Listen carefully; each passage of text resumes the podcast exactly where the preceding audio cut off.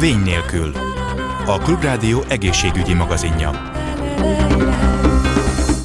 Kellemes délutánt kívánok, Laj Viktoriát hallják. Az ekcéma általában egy nagyon elhúzódó és visszavisszatérő probléma. Ki találkozott már vele, az pontosan tudja, hogy mennyire macerás ennek a kezelése. A kezelésbe egyébként a gyógyszereken kívül természetes anyagokkal is bele lehet szállni, illetve lehet, hogy érdemes már ezekkel kezdeni a terápiát. A részletekről beszélgetek dr. Budai Marianna szakgyógyszerésszel. Jó napot kívánok! Jó napot kívánok, köszöntöm a kedves hallgatókat.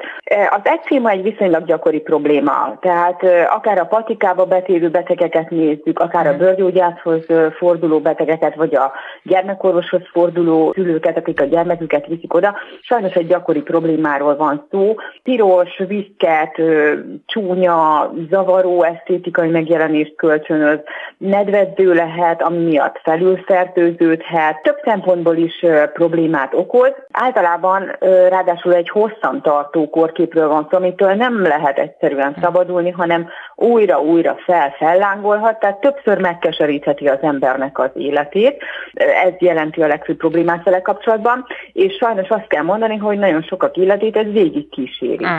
Ugyanis az első problémák már csecsemőkorban jelentkezhetnek, tehát néhány hónapos csecsemőknél az arcon, a fejbőrön, nagyon gyakran a pelenkázott, ugye nedvesen tartott bőrterületen, uh-huh. vagy akár mondjuk az ritkább a végtagokon is jelentkezhetnek ezek a pirosas, pörkös felületű léziók, területek, és igazán makacsoknak bizonyulnak elmúlás szempontjából. Sok gyereknél elmúlnak három-négy éves korra, de aztán később, hogyha stresszesek, vagy különböző környezeti tényezőknek vannak kitéve, például légszennyezettség, irritáló kozmetikumok, bizonyos gyógyszerek szedése, vagy akár a száraz levegő télen és ősszel, és ugye itt vagyunk, hogy miért rosszabb az egész probléma télen és ősszel, a problémák vissza-vissza térhetnek, újra felfellángolhatnak, tehát úgy tűnik, hogy az ember ezektől sosem tud megszabadulni. Tehát mindig vannak bizonyos okok vagy ingerek, amik újra-újra visszahozhatják a problémát. Tehát akkor igazából ez a baj a kezelésében, hogy a konkrétan a kiváltó, tehát hogy annyi minden váltja ki, hogy nem lehet megszüntetni ugye minden faktort, ami, ami, ami a problémát okozhatja? Igen, sajnos van egy genetikai hajlam, tehát ez részben öröklődik.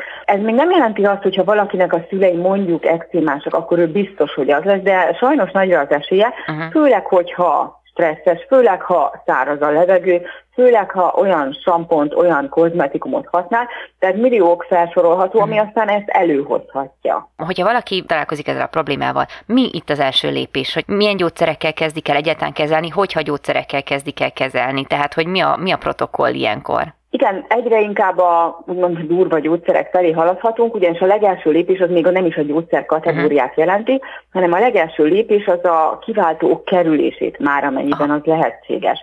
Tehát, hogyha például rájövünk, hogy valamelyik sampontól vörösödik ki rendszerint a homlokunkon a bőr, akkor azt, azt jó, hogyha kerüljük. Mhm. Vagy a lakásban télen például nem állt párásítani, hogy 40-60 százalék között legyen a relatív páratartalom, akkor mhm. kisebb az esélye például annak, hogy kiújulnak a panaszok. Tehát tenni kell az ellen, hogy kialakulhasson a probléma. Másik dolog pedig az, hogy legelőször vannak vény nélküli kenőcsök, mhm. krémek, amik azért jó szolgálatot tehetnek, ezek sokszor gyógynövény alapúak, vagy van egy jó termékcsoport, az úgynevezett dermokozmetikumok. Uh-huh.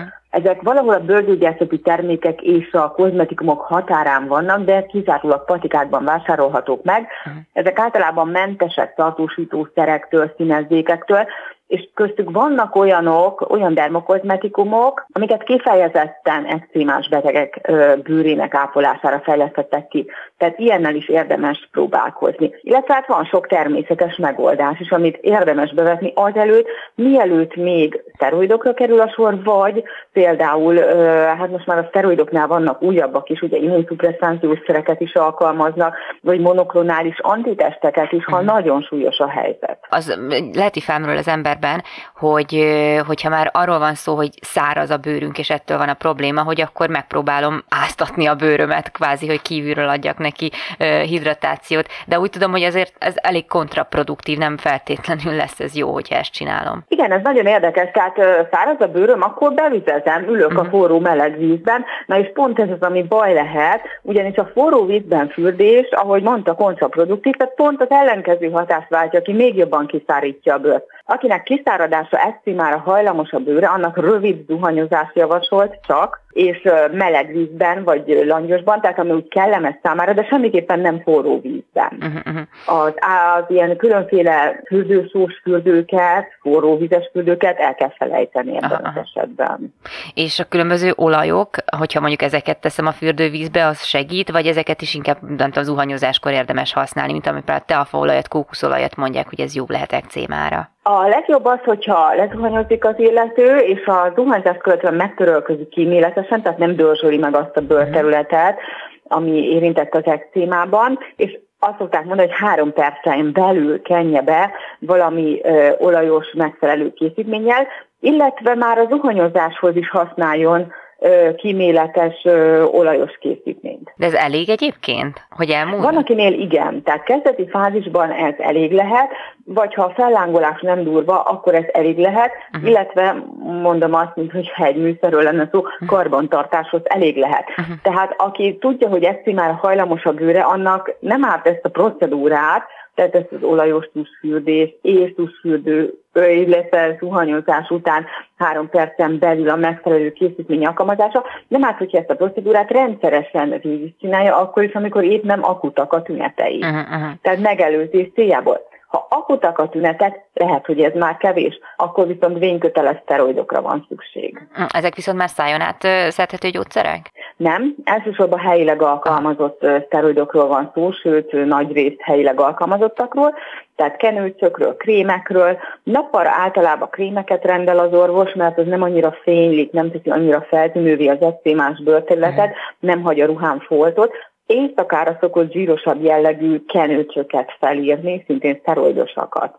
De jól sejtem, ez gyulladás csökkentésre alkalmas, vagy a, tehát a teljes kezelésre, vagy a teljes probléma eltüntetésére jó lehet a gyógyszer, vagy ehhez még mindig kellenek azért más praktikák is, vagy dolgok, hogy eltűnjön teljesen? A szteroidok azok erős gyulladáscsökkentők, viszonylag erős gyulladáscsökkentők, tehát viszonylag hamar, gyakorlatilag néhány napon belül eltüntetik a viszketést, a uh-huh. kivörösödést, azt a, azt a hőérzetet, amivel ez az egész jár. Tehát nagyon gyorsan javítanak a panaszokon, azt lehet mondani, de véglegesen nem tudják meggyógyítani a problémát. Tehát véglegesen sose fog megszűnni, de rendkívül gyorsan és látványosan javítanak rajta. Arra viszont ügyelni kell, hogy szteroid tartalmú kenőcsöket egy adott bőrterületen, tehát ugyanazon bőrterületen hosszú távon nem ajánlott használni. De általában nem is kell ez az érekcímánál, néhány napig használják, a segít, és akkor abba kell hagyni.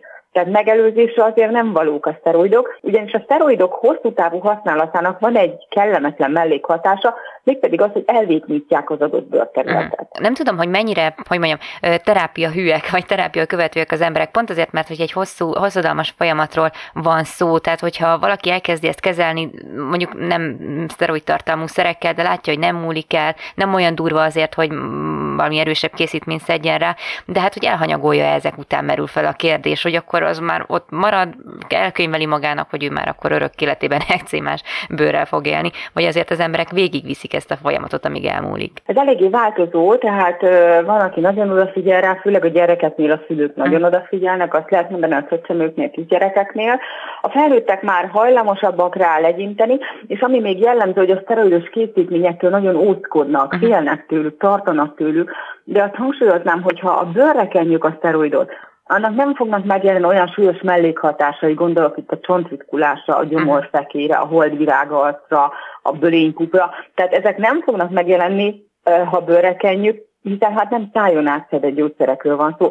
Szájon átszedve vagy infúzióban kapva egész mások a szteroidoknak a mellékhatásai. Uh-huh. Tehát nyugodtan lehet használni szteroid tartalmú kenőcsöt, hogyha az orvos felírja, Egyébként az orvosokra is jellemző, hogy csak akkor írják fel, ha tényleg szükséges.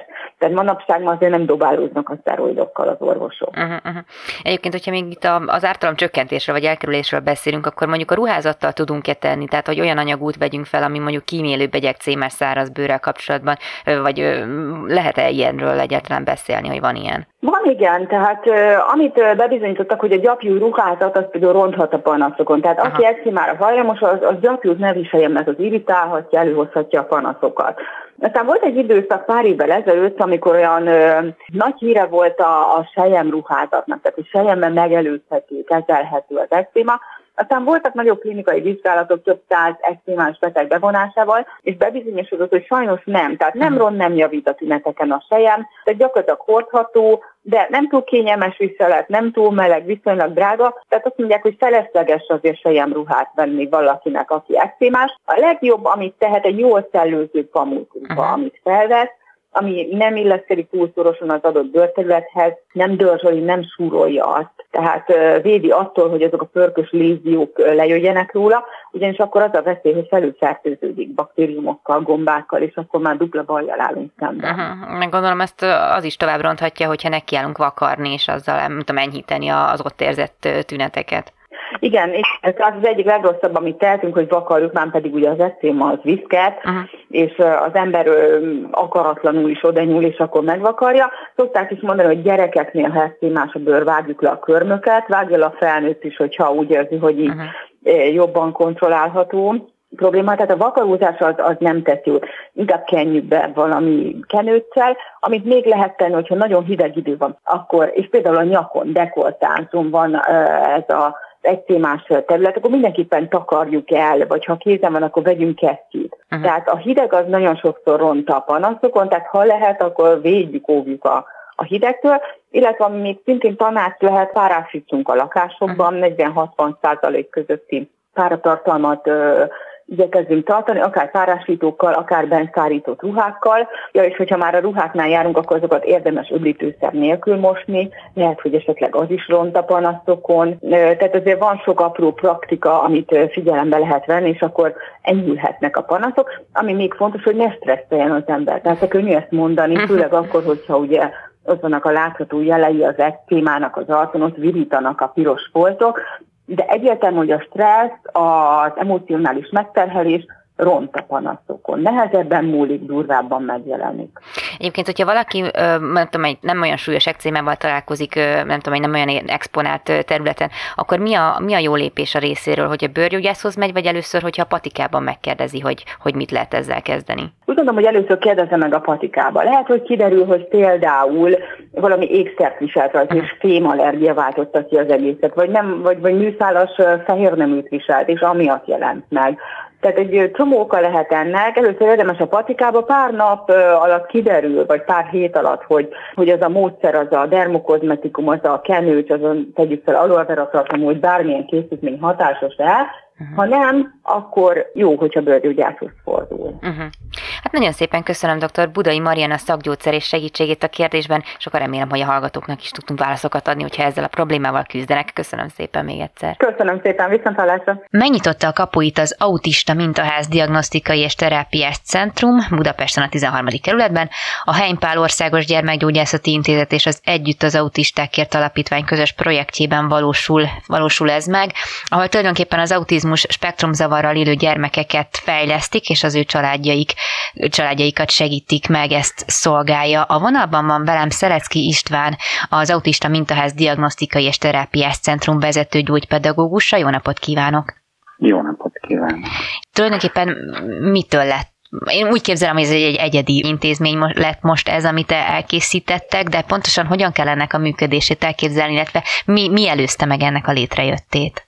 Sokat gondolkodtam rajta, hogy igazából mi semmi újat nem akarunk csinálni, uh-huh. hanem csak szeretnénk abba a sorba beállni, amit itt Magyarországon a 80-as évek közepén elkezdtek. És akkor ezzel kicsit válaszolok is a kérdésre, hogy hosszú visszatekintésben nyilván az előzte meg, hogy hazánkban elkezdtek foglalkozni az autizmussal, és ez elsősorban a diagnosztika területén történt, tehát nyilván a fölismerés volt az első, ami elvezetett oda, hogy ma már nem csak diagnosztikai intézmények, hanem oktatási és szociális intézmények is vannak, amelyek a az autizmussal élőknek a szükségleteit figyelembe veszik. Tehát a mi intézményünk igazából annyiban, talán annyiban egyedi, hogy egy kórházon belül jött létre ez a centrum, és nem csak kifejezetten orvosi, diagnosztikai feladatokat szeretnénk felvállalni, hanem a diagnosztizált gyermekek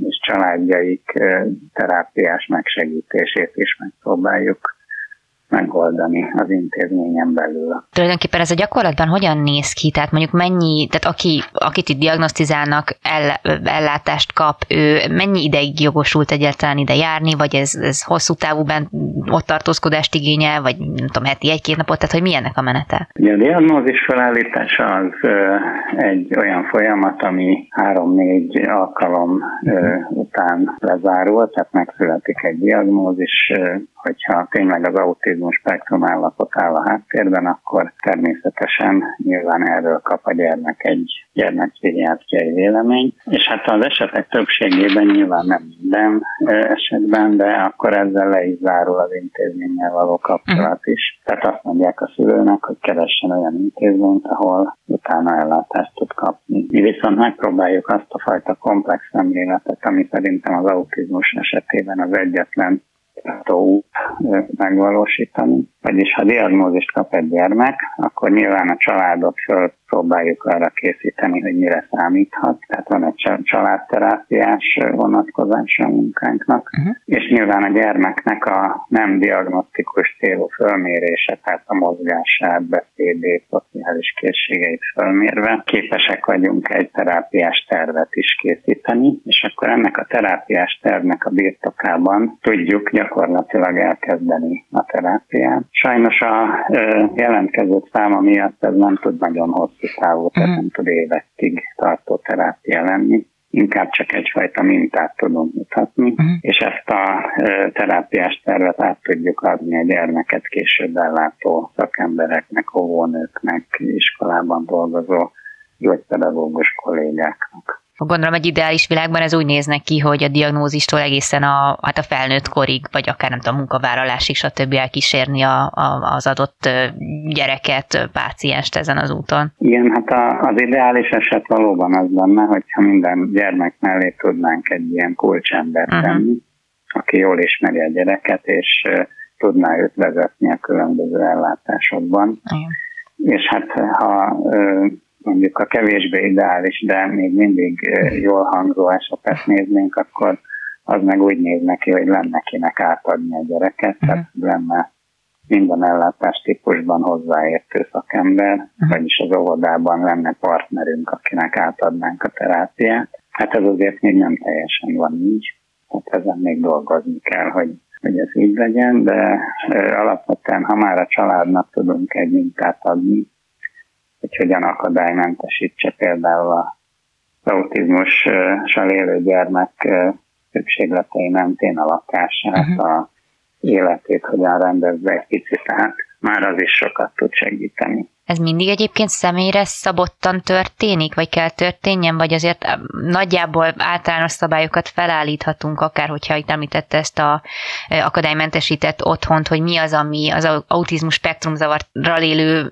ember életterének meg, vagy életének megfelelő lehet, hiszen nyilván ez egy nagyon-nagyon-nagyon divers állapot, tehát nem lehet egy konkrét dolgot kiemelni, de hogy mégis valamennyire le lehet ezt így határolni, hogy mi lehet jó, optimális? Igen, a szükségletek azok gyakorlatilag mondhatjuk, hogy általánosíthatók, tehát az autizmusból következő speciális szükségletek nyilván egy bizonyos ilyen jól körülírható módon megközelíthetők, viszont minden gyermekre ezeket az eszközöket személyre kell szabni, tehát úgy szoktam ezt jellemezni, hogy amikor mondjuk egy ilyen végtag protézist készítenek a szakemberek, akkor nyilván az, hogyha lábról van szó, azt lehet tudni, hogy az körülbelül hogy kell, hogy mhm. nézzen, de ahhoz, hogy az illeszkedjen a pácienshez, és tudjon vele mondjuk járni, egy adott esetben hegyet mászni, ahhoz viszont nagyon személyre kell szabni. Uh-huh. Tehát itt is a napi rendet, a kommunikációs eszközöket, azokat tudjuk, hogy általánosan hogy néznek ki,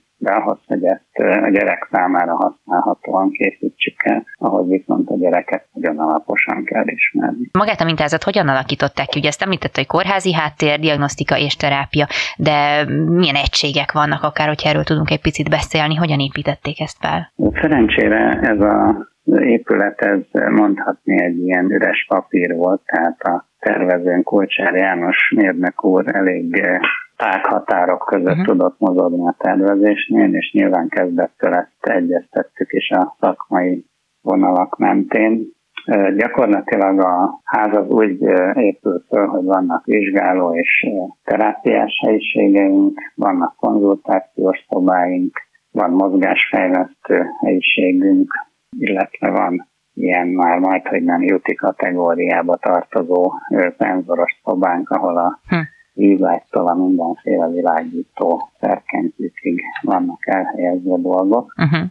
Természetesen ez nem csak a juti kategória, hanem nyilván a penzoros területeknek a tréningelésére uh-huh. is szolgál, de a felől nincs kétségem, hogy a gyerekeket fogják legjobban szeretni és hát igazából minden helyiségünkben igyekeztünk például a színhasználatban vagy a berendezésben visszafogottak lenni, hogy ne terheljük túl az ideérkező gyermekeket. Gondolom a művészetnek azért itt is szerepe lesz. Hát a művészetnek kétféle szerepe is lesz, mert egyrészt én magam is már vagy 20 pár éve foglalkozom képzőművészettel, uh-huh. nem távigényes célra vagyis hogy ez a kikapcsolódásom. Másrészt pedig alapvetően azért vannak olyan autizmussal élő emberek, akiknek a látásmódja az nagyon bejön a többségi társadalom számára. És hát nyilván ők akár ezt piacképes uh-huh. műalkotásként is el tudják adni. Tehát egyrészt ez is egy fontos dolog, másrészt minden olyan tevékenység, ami egy picit a szociális készségeket fejleszti, gondolok itt a zenei interakciós terápiára, uh-huh. az helyet fog kapni. Nálunk van is egy foglalkozik. Uh-huh. Szuper. És egyébként mekkora a befogadó képessége? Tehát egyszerre hány gyereket tudnak fogadni? Úgy egyszerre az épületben tudunk csoportos vizsgálatot hat fős csoportokban végezni, illetve tudunk egyéni vizsgálatot is végezni. Amikor terveztük a például a vízfogyasztás miatt meg kellett ezt becsülnünk, Aha. akkor úgy számoltunk, hogy olyan maximum 15 fő tud egyszerre tartózkodni az intézményben. Picit arra kitérve, hogy itt említettük a helyes diagnózis felállítását, hogy ebben is nagy szerepe lehet ennek a mintaházban, háznak, hogy én úgy tudom, hogy ez még mindig gyakran késik a megfelelő diagnózis, hogy emögött igazából mi állhat, vagy hogy ez még miért a, a, ütközik mindig akadályokba? Hát egyrészt azt gondolom, hogy még mindig van teendő a szakemberek képzése területén, most a megnyitón éppen szó volt arról, hogy az Országos Kórház főigazgatósággal együttműködve esetleg a védelmei protokollba bekerülne az autizmus szűrés, uh-huh. amire vannak olyan kérdőívek, amik ezt azért jó eséllyel tudják mutatni, uh-huh. illetve úgy gondolom, hogy a orvosok egy része sem mindig ismeri fel ezt az állapotot, vagy nem mindig tulajdonít jelentőséget ezeknek a tüneteknek. Tehát nyilván a kollégák képzése és érzékenyítése is egy fontos feladat, illetve hát sokszor maguk a szülők sem jutnak el odáig, hogy mondjuk szakemberhez forduljanak, mert azt gondolják, hogy megoldódik magától ez a megkésett beszédfejlődés, ah. vagy szociális készségek, vagy a viselkedés fejlődési eltérései, és sokszor bizony csak óvodában, amikor már közösségbe kerül a gyerek vagy pedig még később derül fény erre a dologra. Tehát leginkább elbagatelizálják ezeket a tüneteket, hogyha jól értem, nem veszik komolyan. Hát nyilván egészségügyi intézményben lévén Isten őrizkedje a kollégákra bármit ja, Hát az, a szülőkre gondoltam elsősorban, igen. De sokszor hallunk olyat, hogy nem tulajdonítanak elég nagy jelentőséget a, az autizmussal együtt járó tüneteknek és igazából ez sajnos a gyermekeknek az életkilátásait jelentősen rontja, uh-huh. hogyha nagyon későn, akár iskoláskorban kezdjük el a terápiát, az már bizony egy csomó lehetőséget elvesz a gyermekektől. Akkor még egy utolsó kérdés ezzel a mintázzal kapcsolatban, hogy hogyan tudnak ide egyébként jelentkezni a, a, a szülők, vagy egyáltalán ki, elsősorban kiknek ajánlják, hogy jelentkezzenek, mi a procedúra ebben az esetben? Hát itt most a megnyitó miatt kicsit nagy terhelés hárult ránk az utóbbi uh-huh. napokban, és ezt csak úgy tudjuk kezelni, sokszor jönnek be hozzánk itt személyesen is szülők, hogyha arra kérjük őket, hogy egy e-mail címre küldjenek nekünk egy pársoros levelet, uh-huh. és akkor ezen az e-mail címen mi fel tudjuk velük venni a kapcsolatot. Uh-huh. Ez az e-mail cím ez nagyon egyszerű, mert az intézmény nevének a rövidítése, vagyis Autizmus Diagnosztikai és Terápiás Centrum, ADTC, kukacánypálkórház.hu. Uh-huh. ADTC, kukacánypálkórház.hu. Jó, szuper, akkor ezt remélem sikerül megjegyezni, majd mi is továbbadjuk más módon is, és nagyon szépen köszönöm a, a beszélgetést Szereszki Istvánnak, az Autista Mintáz Diagnosztikai és Terápiás Centrum vezető gyógypedagógusának, és jó munkát kívánok! Én is köszönöm a lehetőséget. Ezzel pedig megköszönöm a figyelmüket, további kellemes rádióhallgatást kívánok, Laj Viktoriát hallották, viszont hallásra! Vény nélkül. A Klubrádió egészségügyi magazinját hallották. Egészségükre!